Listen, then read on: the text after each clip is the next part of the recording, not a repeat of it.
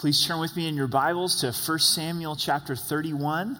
1 Samuel 31, and we're also going to continue on into 2 Samuel chapter 1. 1 Samuel 31 into 2 Samuel chapter 1. In the Hebrew, which the Old Testament was written in, 1st and 2nd Samuel are not divided. They're one book. We have divided them as we have translated uh, the Bible, and as you'll see this morning, they flow right together. So we're going to continue right into 2nd Samuel this morning and pray that God ministers to our hearts. As we uh, go to study the Word, I just encourage you to settle in. Settle in. You know, just take that moment to, to really say, God, I'm giving you my focus. I'm, I'm giving you my attention. I'm going to set my phone uh, aside.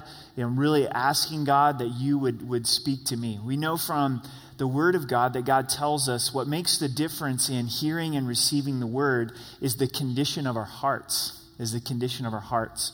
And if we have that fertile soil, that soil that's ready for God's word to, to plant. And I know for me, it's difficult to give my attention to God, to sit and to be still, but listen for the voice of the Holy Spirit this morning as we read the word together. So let, let's pray.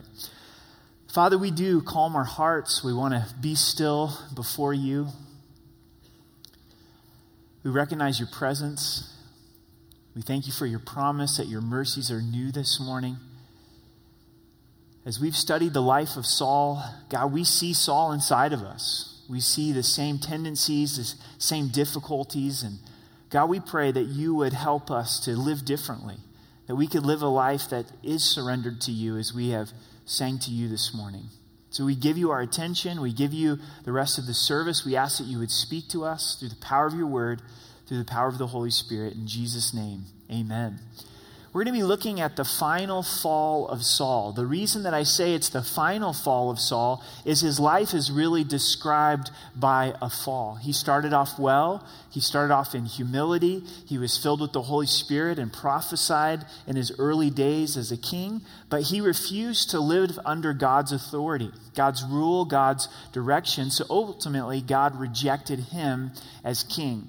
This morning, we're going to see that he dies. And his death is really fitting for the way that he lived. God is dealing with Saul in his judgment. Then it's going to transition to David. Second Samuel is going to focus on David as the king of Israel. So let's look at verse 1 of chapter 31. Now, the Philistines fought against Israel, and the men of Israel fled from before the Philistines and fell slain on Mount Gilboa.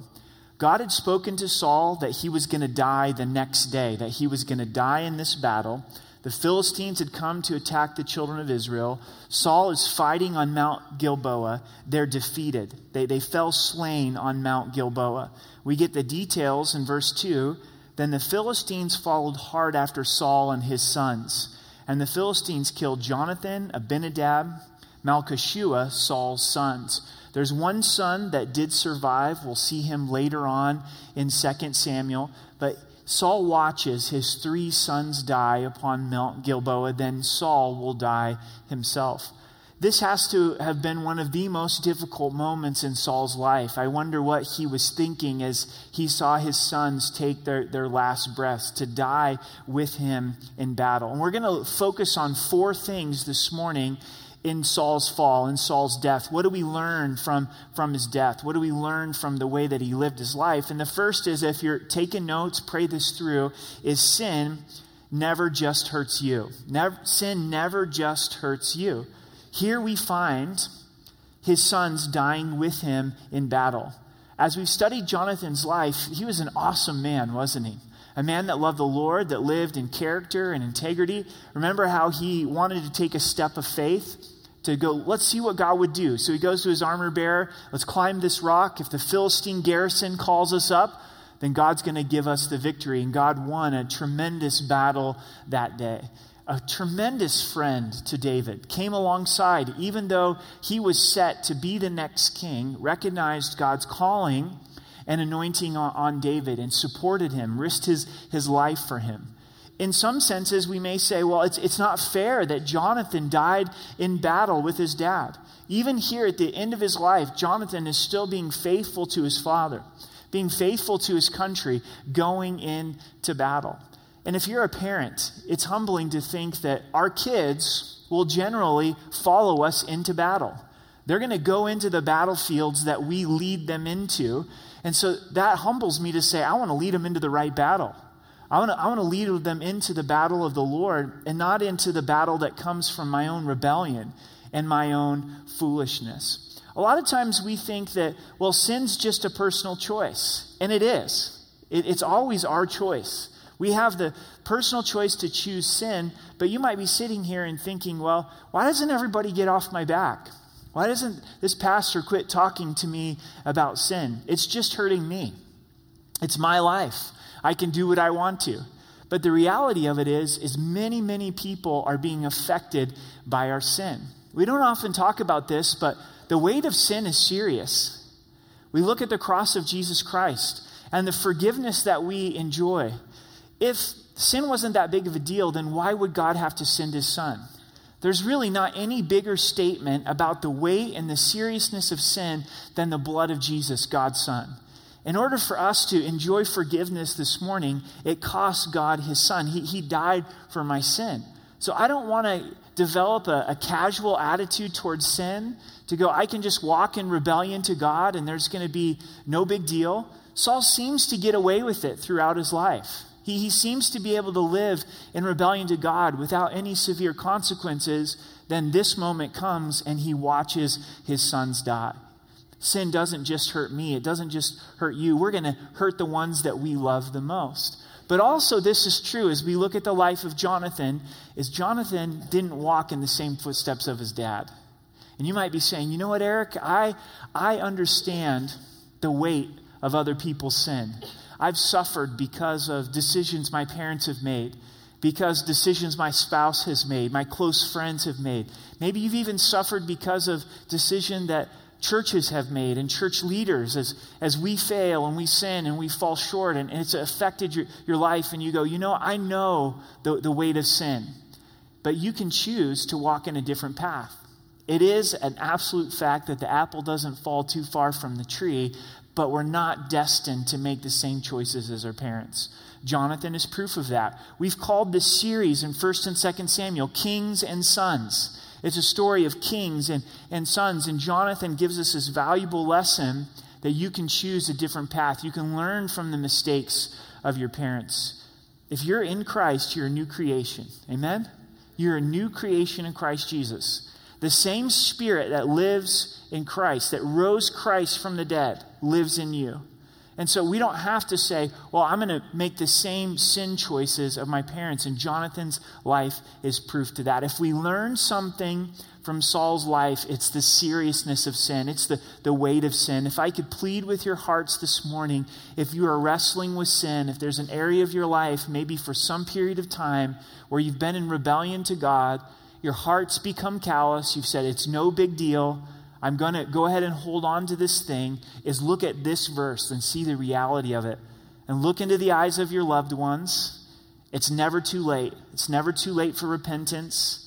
God restores the repentant sinner in all of our lives. Saul never did that. Saul never got to that point of breaking and owning his sin before God. And now he watches his sons die. In verse 3, the battle became very fierce against Saul. The archers hit him, and he was severely wounded by the archers. It seems like Saul was able to just kind of step aside from death so many times, delivered into David's hands on two occasions. But David doesn't take things into his own hands. But now, at this point, God's ordained time for judgment to come upon him. He is hit by the archer, he's wounded. Then Saul said to his armor bearer, Draw your sword and thrust me through with it lest these uncircumcised men come and thus thrust me through and abuse me. But his armor bearer would not, for he was greatly afraid. Therefore, Saul took a sword and fell on it. He knows he's dying, doesn't want the Philistines to come and mutilate him and abuse him. So he says to his armor bearer, You know, you, you do me in. The armor bearer is like, No thanks. I'm afraid. There's, there's no way I'm going to do that. So he falls on his sword.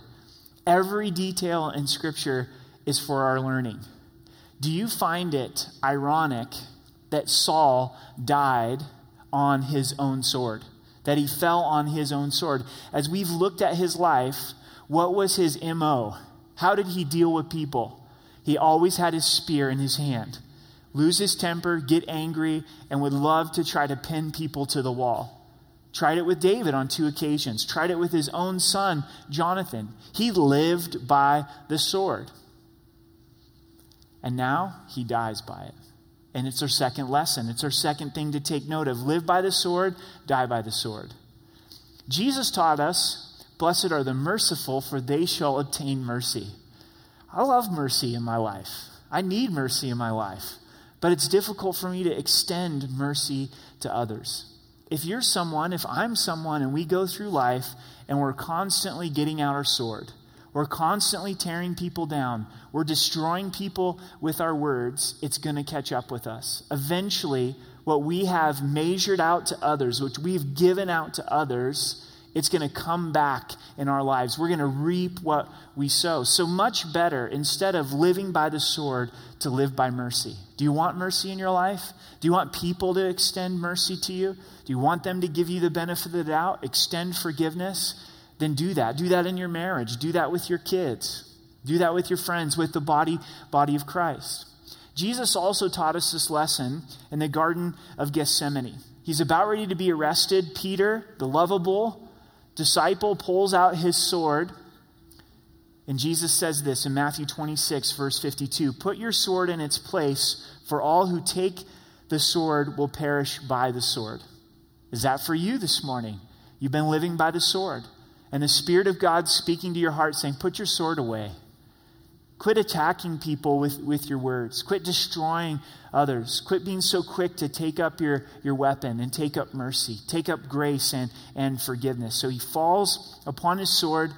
Verse 5 And when his armor bearer saw that Saul was dead, he also fell on his sword and died with him. So Saul, his three sons, his armor bearer, and all of his men died together that same day. The armor bearer sees that Saul is dead. They're defeated in battle, falls upon his own sword. We have the tragic end to a tragic life. Israel was the one that came up with the idea to have a king. Wasn't God's intent. His intent was that they would be ruled by God. Saul rejects God's authority, never repents, and now ends in this way. Would you rather end like Saul or the Apostle Paul? I would choose the Apostle Paul. The Apostle Paul said this at the end of his life, his last letter I have fought the good fight, I've finished the race, I've kept the faith. 2 Timothy 4 7. We want to finish the race full stride. You think about a race, it's important how, how you finish in this race with the Lord, in this journey with the Lord, we're going to have times that we stumble. We're going to have times that we fall. David, we'll see in his life that has great sin and great compromise. But the difference between David and Saul is David would get back up. He would walk in repentance. He would turn back to the Lord. I want to finish the race. The race that God has set before me. God has a specific journey, a specific race for each of us. And are we going to finish it well? At the end of our lives that we could say, I've finished the race. I've kept the faith. I haven't been perfect. Man, I sure sinned, but I finished all that God had for me. I got up and I kept running. What does this mean? I think it really looks like on a daily basis walking with the Lord, a daily basis surrendering to the Lord, being in relationship with the Lord. Have you gotten a little bit complacent in your race? Have you lost sight of the fact that God has things for you to do? He's got good works that were ordained for you, for me, before the foundations of the world. That's exciting. God's in control of our lives.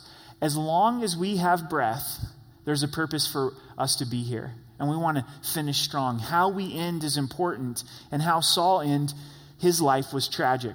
Verse 7 And when the men of Israel who were on the other side of the valley, and those who were on the other side of the Jordan, saw that the men of Israel had fled, and that Saul and his sons were dead, they forsook the cities and fled, and the Philistines came in and dwelt in them. A tremendous defeat for Israel. Yes, Saul and his sons are dead, but they lose these cities. They run out in fear, and the Philistines come in and are now dwelling in these Israelite cities. So it happened the next day when the Philistines had come to strip the slain that they found Saul and his three sons fallen on Mount Gilboa. This is what you do in warfare. You go and you go to the dead and you take anything valuable, anything worthwhile, weapons off of the dead. I don't know the story. My grandpa never shared it. He was in World War II, but he came home with a, a Nazi German pistol. It's a little uh, 32 caliber my dad has it. We were looking at it a couple weeks ago up at his house, and it has the swastika symbol on the pistol. It's got a leather pouch, and the swastika symbol uh, is there. And my grandpa would never share how he came about that pistol, but he came, came home with it. But I imagine it's something like this in battle, there's, there's dead men and going through and, and taking off. I would love to know the story, but it's, it's something that passed with, with my grandpa. And, and you see here that they're going through, they're doing the same thing. They're, they're taking the weapons off of, off of the dead, and they come upon Saul. And they cut off his head and stripped him of his armor and sent word throughout the land of the Philistines to proclaim it to the temple of their idols and among the people. Then they put his armor in the temple of the Ashtoreths and they fastened his body to the wall of Beth Shan. To really understand this, we have to understand the culture of the Middle East that continues to this day. It's a culture of honor and shame. Honor and shame. To where in the Middle East, if you do something that's shameful, it shames your family and it's a big deal. If you do something to, to honor your family, it, it's a big deal, much, much more so than what we understand in, in a Western culture. They're really making a statement here to shame Saul, to shame Israel. He dies in, in shame, his head is cut off, his armor becomes a, a trophy in their pagan god temple and then his body is pinned to the wall for everybody to see this is what we have done to your leader. But we do understand this if we put it in a military context. We're so thankful for our men and women that serve in our, our military. And if things happen to our soldiers and they get humiliated even after they're dead and their, their heads are cut off and their, their bodies are put up in this manner, it, angers us as a country, and rightly so, doesn't it? because they're, they're making a statement and they're saying, We shame you. We're, we're humiliating you. If they took our president, the president of the United States, and someone who is an enemy of our country and did this to our president, it would be a huge statement. And when we stop and think about it, we understand that the, the statement that the Philistines are making. In verse 11, now when the inhabitants of Jabesh Gilead heard what the Philistines had done to Saul, and all the valiant men arose and traveled all night and took the body of Saul and the bodies of his sons from the wall of Bethshan, and they came to Jabesh and burned them there.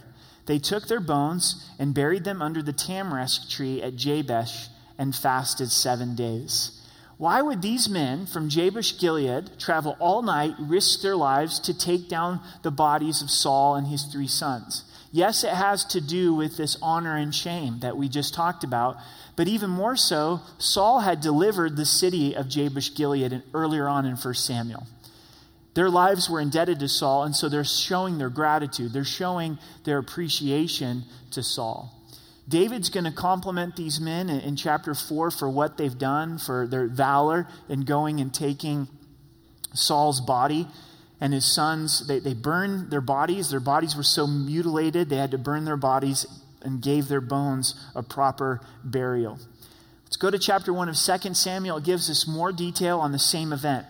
Now, it came to pass after the death of Saul, when David had returned from the slaughter of the Amalekites, and David had stayed two days in Ziklag.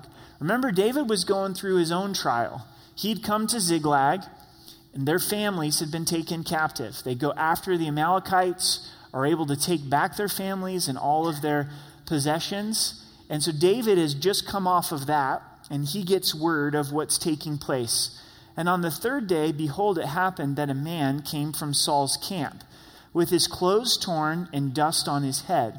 So it was when he came to David that he fell to the ground and prostrate himself. So clearly, he's coming out of battle. He's all undone. His clothes are torn. He's got dirt on his face, and he lays down before David. And David said to him, where have you come from? So he said to him, I've escaped from the camp of Israel. Then David said to him, How did the matter go? Please tell me. And he answered, The people have fled from battle. Many of the people are fallen and dead. And Saul and Jonathan, his sons, are dead also. David gets news now of what has taken place.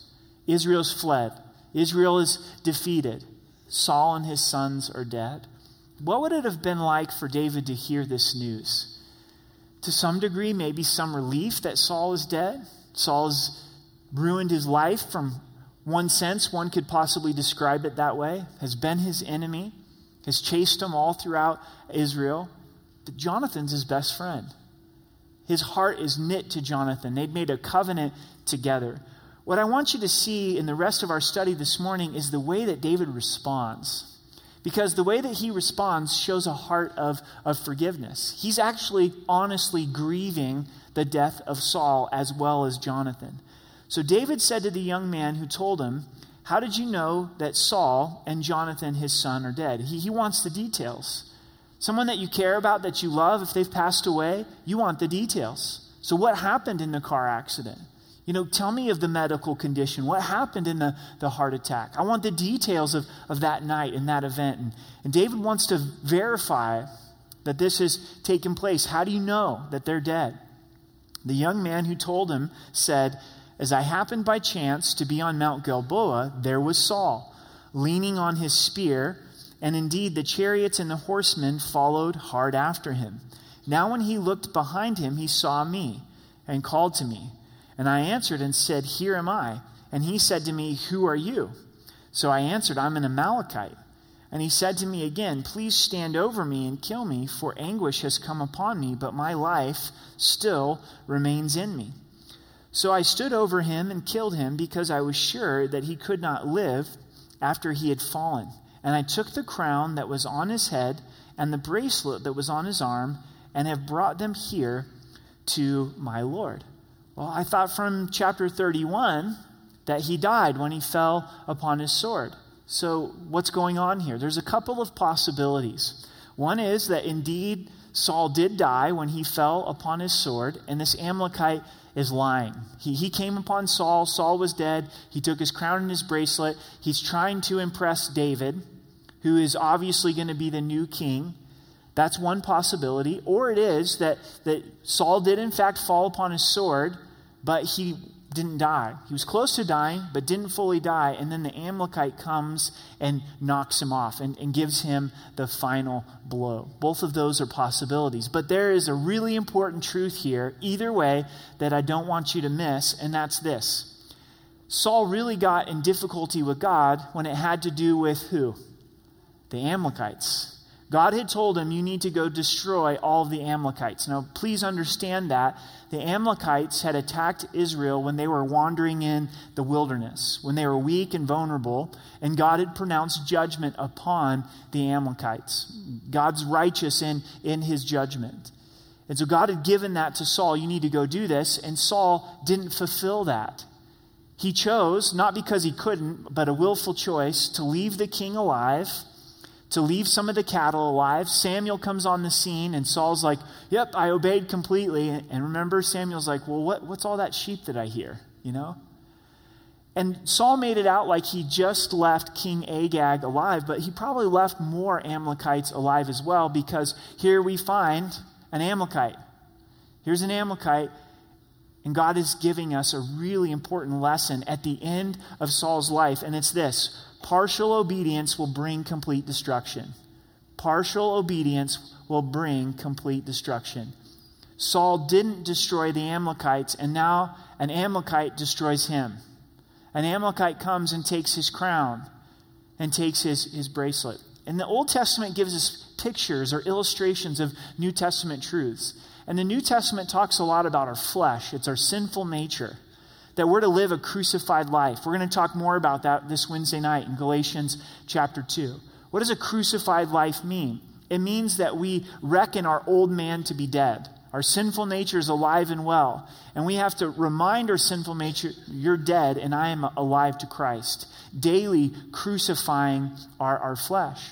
And if we don't crucify our flesh completely, if we choose to walk in partial obedience, in the end result, it's going to bring destruction in our lives. It may look like this that there's some sin struggle in our lives. Now, if we're honest, we all have a handful of things that are difficult in the area of sin to get through. Hopefully, we have compassion upon each other because, again, if we're honest, we know that they're there for all of us. Amen?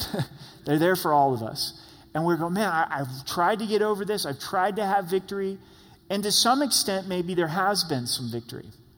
And it's easy to kind of get to that place of going, well, it's a lot better than it used to be. You know, I, I'm, I'm sure a lot more gentle than I used to be. You know, the, the lust is a, a lot more in control than it used to be. Or it's a lot better than the rest of my family. Man, if you knew my family member and you knew where I came from, you would be giving me kudos. You'd be taking me to dinner, right? And maybe a little bit of pride comes in. Or we start to compare ourselves with friends that we have or people that are in our neighborhood or you, you fill in the blank and we settle for partial obedience. But maybe even other times we just willfully choose partial obedience. We're not going to do in the flesh completely. There's a part of us that sees the flesh as a benefit to us.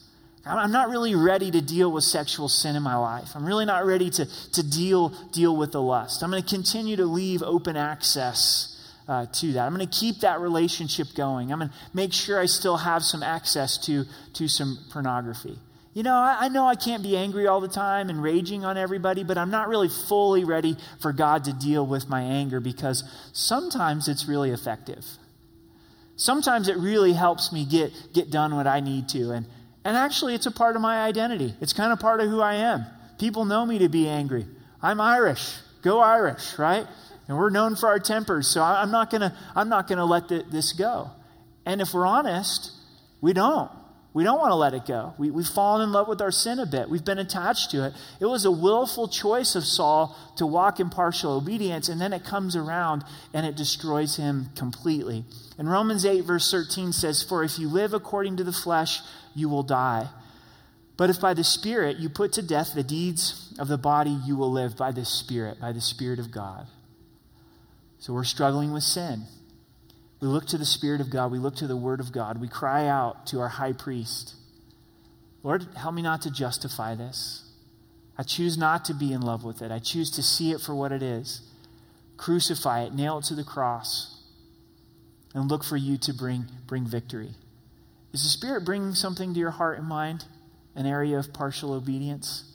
Where you've given yourself the pass, the hall pass? Remember those in school? Those were great. Get the hall pass. Oh, I've given myself the hall pass. And all of a sudden, the Holy Spirit's saying, don't settle. Don't settle for partial victories. Don't settle for partial obedience. Allow the Lord to bring complete victory in our lives. It's always going to be a struggle, it's always going to be temptation, always going to be a challenge, but to continue to press in and to fight that battle. Verse 11 Therefore, David took hold of his own clothes and tore them, and so did all the men who were with him. David's honestly grieving for Saul and Jonathan.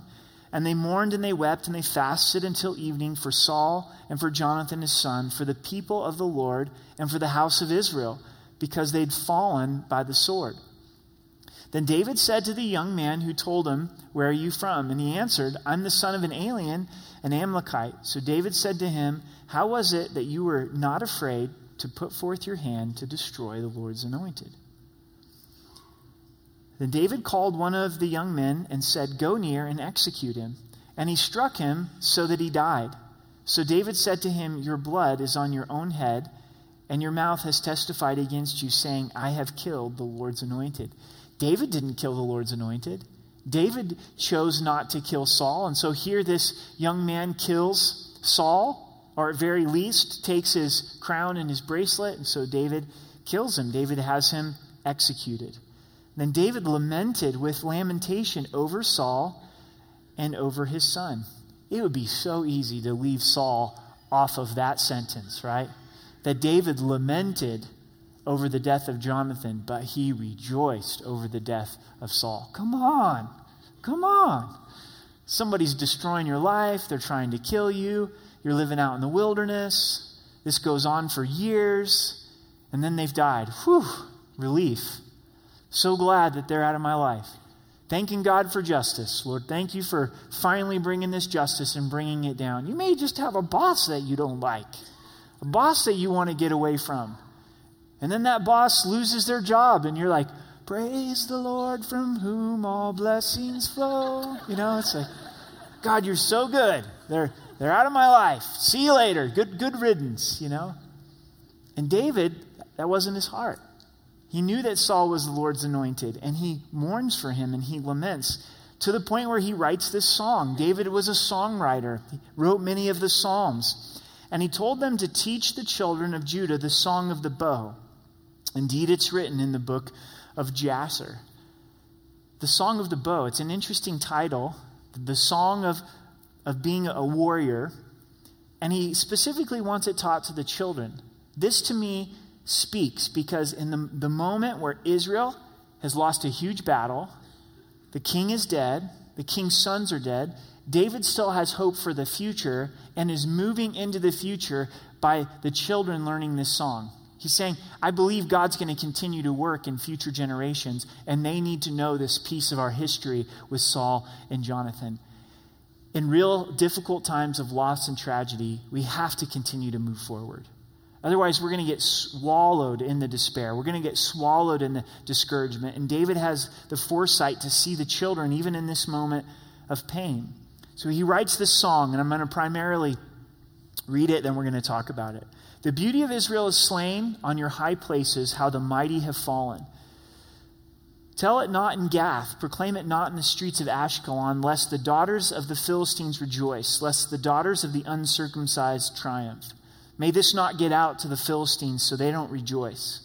O mountains of Gilboa, let there not be dew nor rain upon you, nor fields of offerings, for the shield of the mighty is cast away, the shield of Saul not anointed with oil. David in his song says, Let Mount Gilboa be cursed, may it not be fruitful, because the Lord's anointed has died there.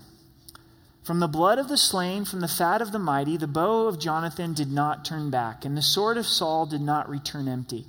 Saul and Jonathan were beloved and pleasant in their lives, and in their death they were not divided.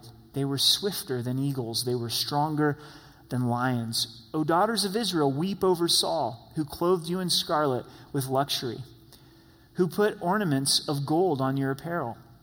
How the mighty have fallen in the midst of battle Jonathan was slain in your high places. I am distressed for you, my brother Jonathan, for you have been very pleasant to me. You love me. Your love to me was wonderful, surpassing the love of women.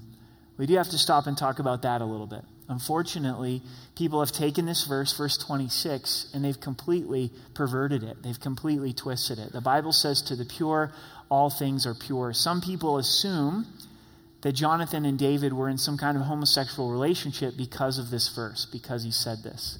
That's not what's being declared at all. He's simply saying that Jonathan was a great friend. And, his love to me, his faithfulness to me was beyond, beyond women. He's not saying that I loved Jonathan as, as a woman. We look at David's uh, relationship with his wife Michal. It was difficult at times. Saul's, Saul's daughter. We'll see that as we go into to 2 Samuel. He's, he's expressing how true of a friend Jonathan was, not that they were in some kind of twisted relationship. In verse 27, how the mighty have fallen and the weapons of war perished. So here's our last point. Here's the last thing that we learned from the final fall of Saul, and it's this fight for a heart of forgiveness Fight for a heart of forgiveness. David maintained a heart of forgiveness through this whole time to where now it's manifested here. It's manifested at the death of Saul. Because if he didn't have a heart of forgiveness, he couldn't mourn in this fashion. He couldn't ask people to remember Saul in a good light. He couldn't bring out any of the good traits of Saul. So here's a few things I think that help us to fight for a heart of forgiveness. Church, brothers and sisters in Christ, you know this. You probably have at least one or two Sauls in your life. People that make your life really difficult and downright do evil at times. If not, you will. you will have them. You will have the privilege of, of experiencing that. And hopefully, we don't become a Saul in other people's lives. So, how do we maintain a heart of forgiveness? David chose to trust in the power and authority of God. And these points come from David Guzik, a commentary on this section of Scripture, is he chose to trust in God's power and authority. And that's where it starts. God, you have ordained for this Saul to be in my life. You are ordaining for these spears to be thrown at me. So I'm trusting that you're teaching me. I'm trusting that you're working. I'm trusting that you're going to take care of this Saul in your time. David chose to let it go. He chose to not allow bitterness and hurt to build up. And this is a choice that we make. Is bitterness a sin? Yes. So that means that bitterness is a choice. I'm not a victim to bitterness. It's a choice that I make of choosing not to forgive and choosing to hold on to that hurt, to continue to play that film in our hearts and our minds. It's very easy to, to fall into, but he chose to, to not allow the bitterness to come in. And then also, David chose to think the best about Saul. 1 Corinthians 13 says that love thinks no evil. Who is the accuser of the brethren? Anybody got it? It's easy one. Who's the accuser of the brethren? All right, all five of you. Who, who's the accuser of the brethren? Satan. Satan is, right? So what does he do? He comes in your life all the time to say, you know what, you're a loser. God doesn't love you, he can't forgive you. He's looking down upon you, but he also does that with us to others, where we look at other people in our lives and we think evil about them. He loves for us to do that. So someone has hurt us. Satan's right there tempting us to be bitter and to think evil. Even happens in marriage and family. All of a sudden, you just got all these thoughts towards your spouse. I mean, my spouse doesn't really love me. If, if they loved me, they wouldn't talk about this. I bet my life would be better without them. I bet my life would be better with, with somebody else. Start thinking it towards brothers and sisters in Christ. I come in here every week and nobody even talks to me and nobody likes me. And you know? Forget church. I'm not even going to go to church anymore. I'm not even going to look for, for a new church. Where do you think that comes from? The accuser of the brethren. And so David had to fight for this. David had to choose for this. The temptation would have been very real to think the evil of Saul, but instead he chooses to think the best of him, and it comes out in this song. I don't know that I could say anything good about Saul if I was David. There's a lot of work in his heart to be able to get to this place. David chose to remember that God had forgiven him. Already in David's life, he's had some big gaffes, some big sins, some big struggles. This whole time that he was with the Philistines. And God forgave him, and God graciously delivered him. And I think this is the key to forgiveness. This is the key to not having a hard heart. For us to think about how much that God has forgiven us. If sin is serious, I've done a whole lot to offend a holy God, and God has forgiven me so, so very much. And when I'm remembering that, and I'm dwelling on how much God has forgiven me, it's a lot easier to forgive the Saul in my life. Reality point, reality check. God has forgiven me way more than this Saul in my life. Amen? So I'm simply extending the grace that God has given to me. I'm choosing to forgive. In Ephesians, it tells us be kind, tenderhearted forgiving one another, even as God in Christ forgave you. Why does the Father forgive us? Because of Christ.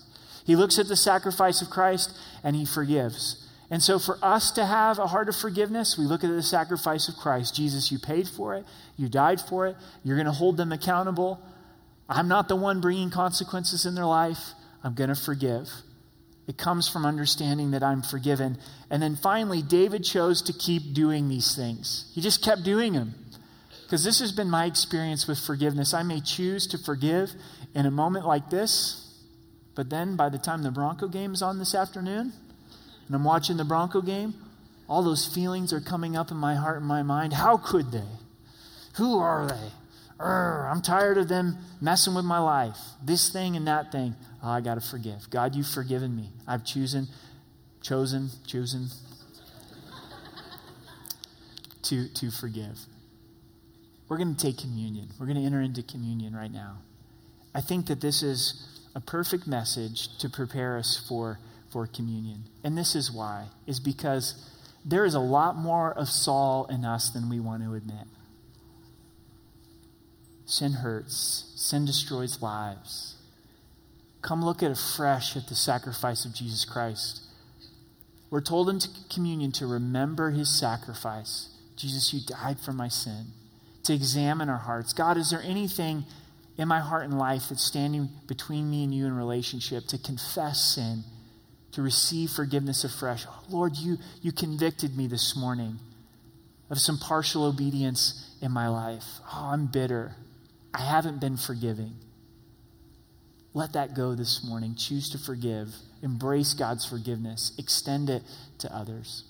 So let's stand and let's pray and prepare our hearts for communion. Father, we thank you for your love. We thank you for your grace and your forgiveness. And we want to draw near to you right now in communion. We pray that you would bless this time of taking communion, that it wouldn't be a tradition, it wouldn't be a ritual, that you would meet us in a, in a very fresh way. God, that you would set us free of bitterness, you would convict us of sin, that we would walk away beholding your glory closer to you. So bless this time in Jesus' name. Amen.